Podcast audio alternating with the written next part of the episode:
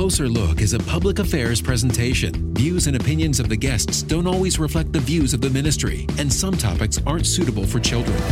K Love is committed to community. Closer Look continues with a look at local agencies, events, and issues. Welcome to Closer Look. I'm Ed Lenane. We're here in Washington at the Capitol Hill office of Congressman Tom McClintock, who represents California's 4th District. The congressman serves on the influential House Judiciary Committee as well as the Natural Resources Committee. From that, he's also the chairman of the Water and Power Subcommittee. He's married to Lori. Together, they've got two children. Congressman, thanks for letting us stop by well, today. Thank you very much. Used to be chairman, now I'm the ranking member. That's good enough. Uh, congratulations on your recent reelection, and now with your sixth term in office underway, you've got a full decade under your belt of being a member of Congress. Mm, thinking you probably have got a few things figured out here by now, right? Well, I wish that were the case. uh, uh, what I have figured out is that um, we do have the finest form of government that's ever been devised, as long as as, as we uh, uh recognize that and uh, and honor it, and that means the Constitution. You know, I uh, I know there are times when there's a lot of talk about term limits, et cetera. But I would think somebody with some background and experience like yourself here in Congress, that would be a benefit to getting things done, would you think? Well, what's most important, I think, is is the uh, the fact that elected representatives uh, uh, are not the sovereigns of our country. The sovereign of our country is the American people. Uh, everybody uh, that they elect is hired help, and um, it's their responsibility to watch that hired help very carefully between elections, and and then to weigh in during those elections is whether to keep them or throw them out and hire some new help. You're no stranger to the political world. Before coming to Washington, you spent 22 years in the California State Assembly, having served both in the Assembly and the Senate. You also ran for governor during the state's recall election. Uh, in terms of goals and vision and personality, what's changed, if anything, with Tom McClintock since you first ran for office back in the early 80s? Well, I, I, I, again, I've, I've uh, uh, I think over the years developed a much uh, deeper devotion to the institutions uh, that uh, resolve the differences that we have as a people, and we're in a period right now where we're seeing very, very intense differences.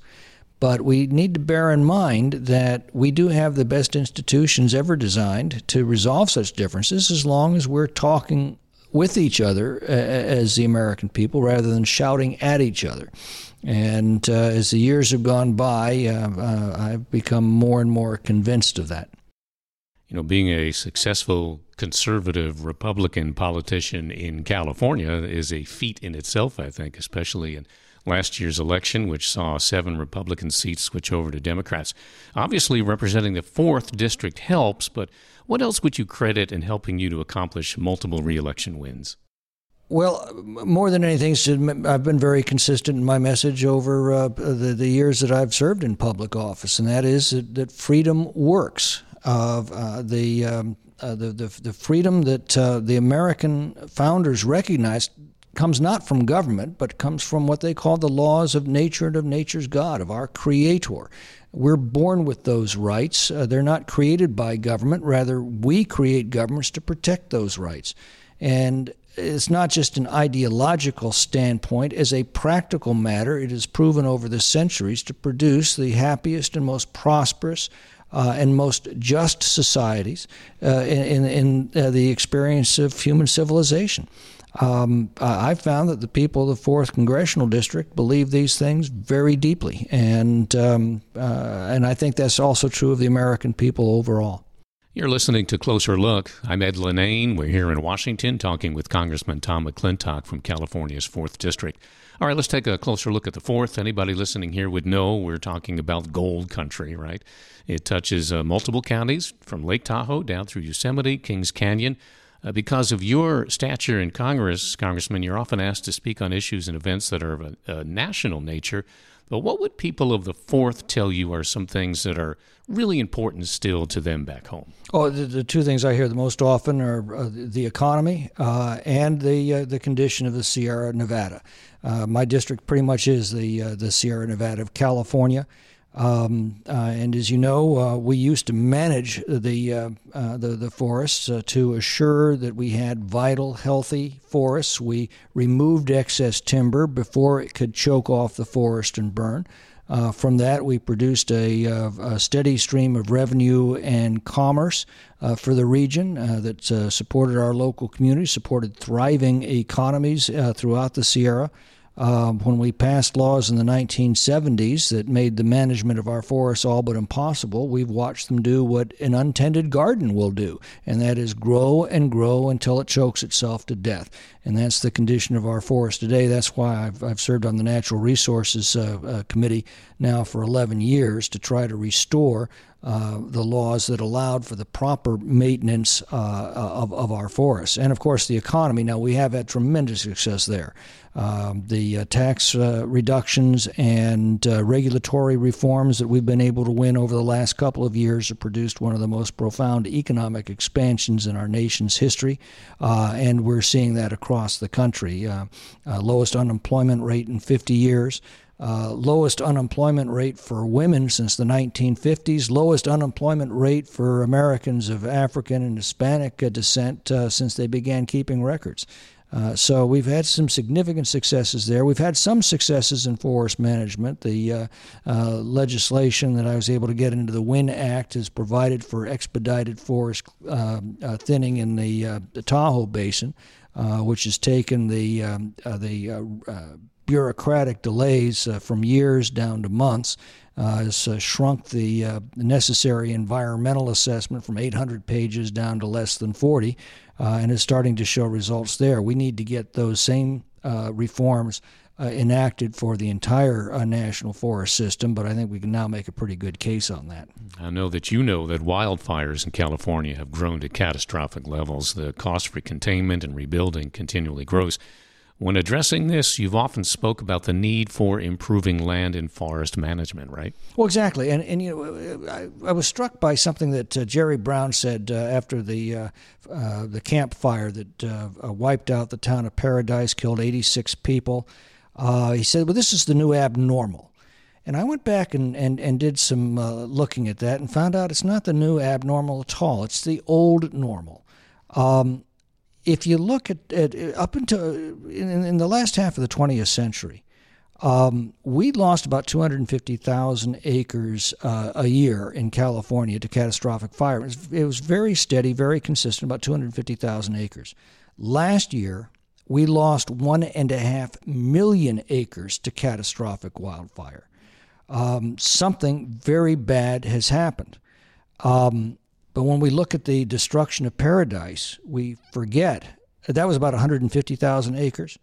Uh, in 1910, the Big Burn uh, destroyed 3 million acres in Montana and Idaho, uh, wiped out uh, six uh, uh, towns, and killed 87 people among a much sparser population than we have today.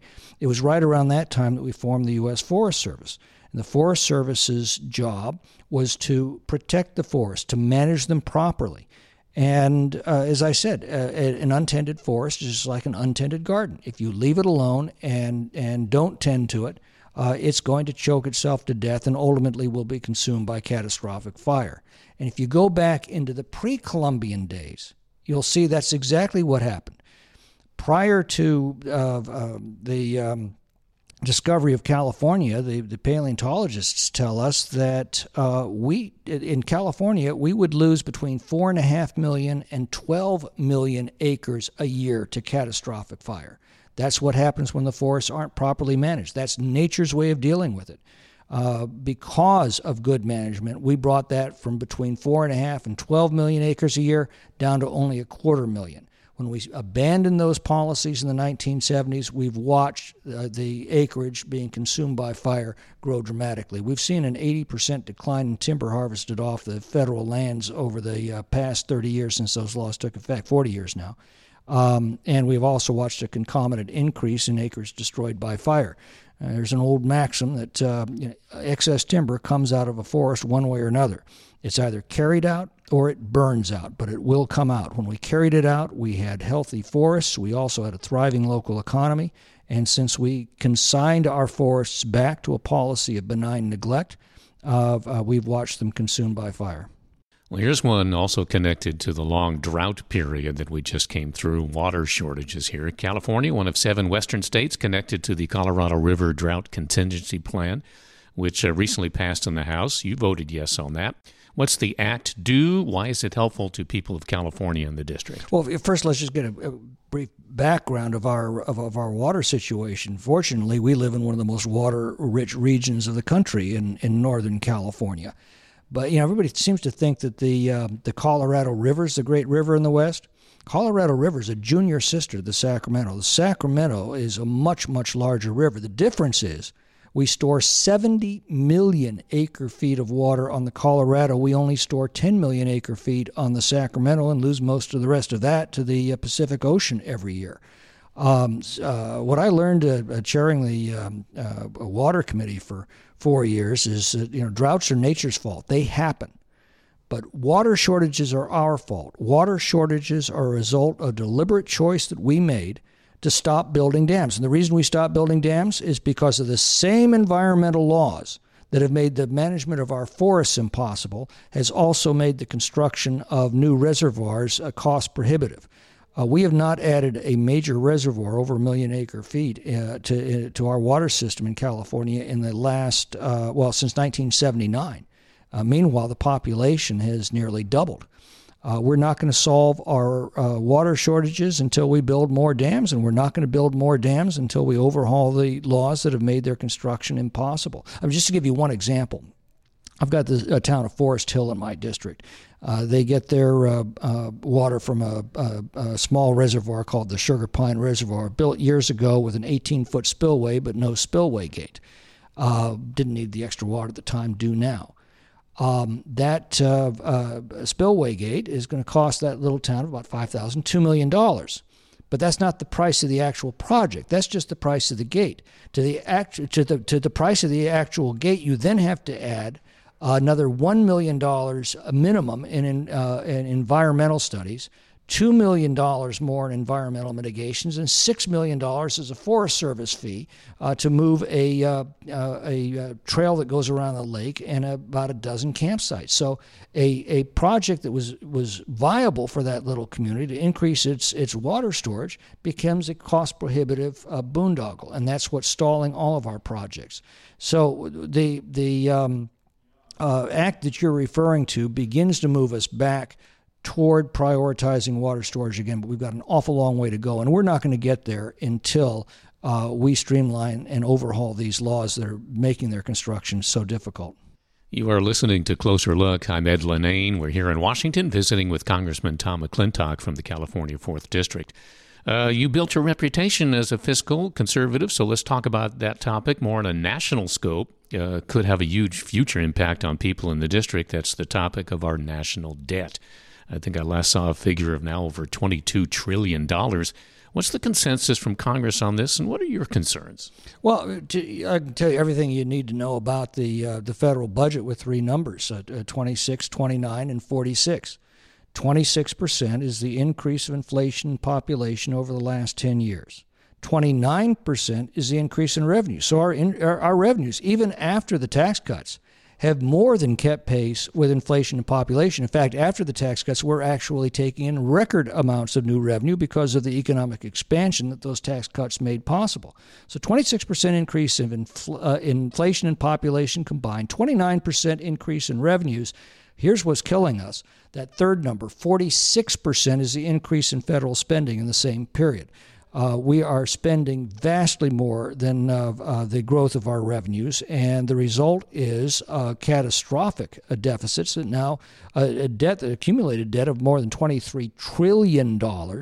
Um, but what's really dangerous about that is the interest costs that we have to pay. We're paying about 400, very rough terms, about 400 billion dollars a year just in interest. That's that's money going out the door from your taxes. And, and when we talk about a billion dollars, by the way, in federal money, uh, Art Laffer uh, calls those mego numbers, M E G O. My eyes glaze over. I've always found it important to, to, to, to, use some real world standard. Every billion dollars we, we throw around in, uh, in, in Washington, think of that as $8 from your family's budget because if you divide the number of families into that in, into a billion dollars, it's $8.